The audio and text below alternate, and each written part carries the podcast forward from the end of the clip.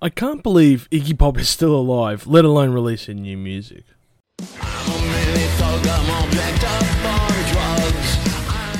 Hi people, and hello my Chili Con Carnage crew, it's Chili here for a 5-minute review on Iggy Pop's newest album, Every Loser. Don't forget that we also do live streams on every Friday, so make sure to check that out. Also, if you enjoy the content, drop a like. So yes, I am surprised to see that Iggy Pop has released a new album, his 19th as a solo artist, but I'm not sure on this record to what extent you could call this an Iggy Pop solo album.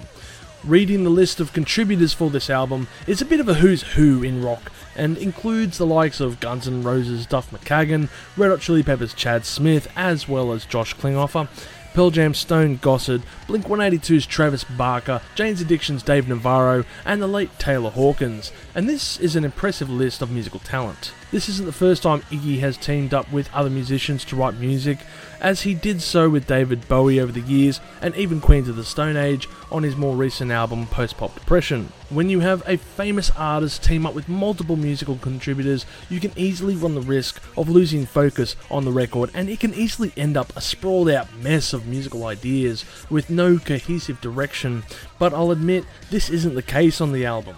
This was probably helped by Andrew Watt, who helped produce this album, and as a contributing guitarist for most of the record really, may have kept Iggy's ideology in mind when working with the many musicians here.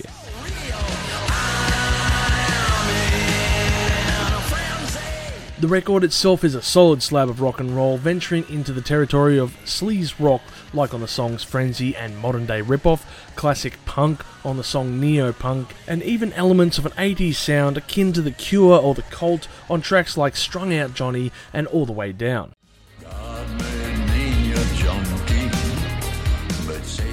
This is a great record, I feel, and I hardly found myself skipping anything upon my first playthrough. I think long-term fans of Iggy will be enjoying this record, as it's nowhere near as experimental as some of his recent efforts, while retaining the raw energy that he is known for.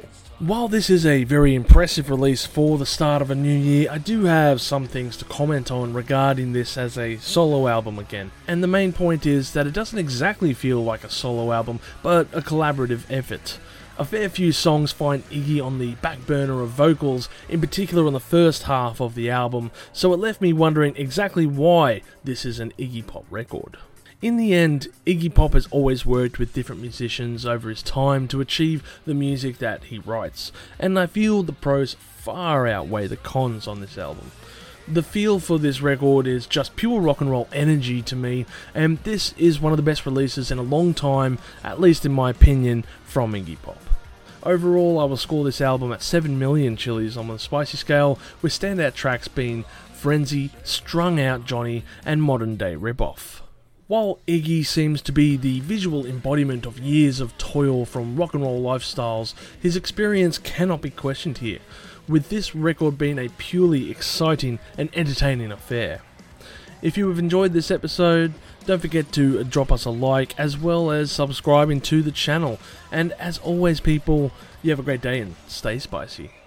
Thank you for tuning in to this episode of Live Listener Race. And if you have enjoyed this episode, make sure you share it with all your friends. Don't forget to subscribe to our Chili Con Carnage crew so you can get notified for all the future videos that we put out, as we put out videos every Friday. Also, we are on Discord, Facebook, Instagram, and Twitter over at Live Listener Race, so make sure to tune in over there. And don't forget to like this video so that our manager can stay very happy.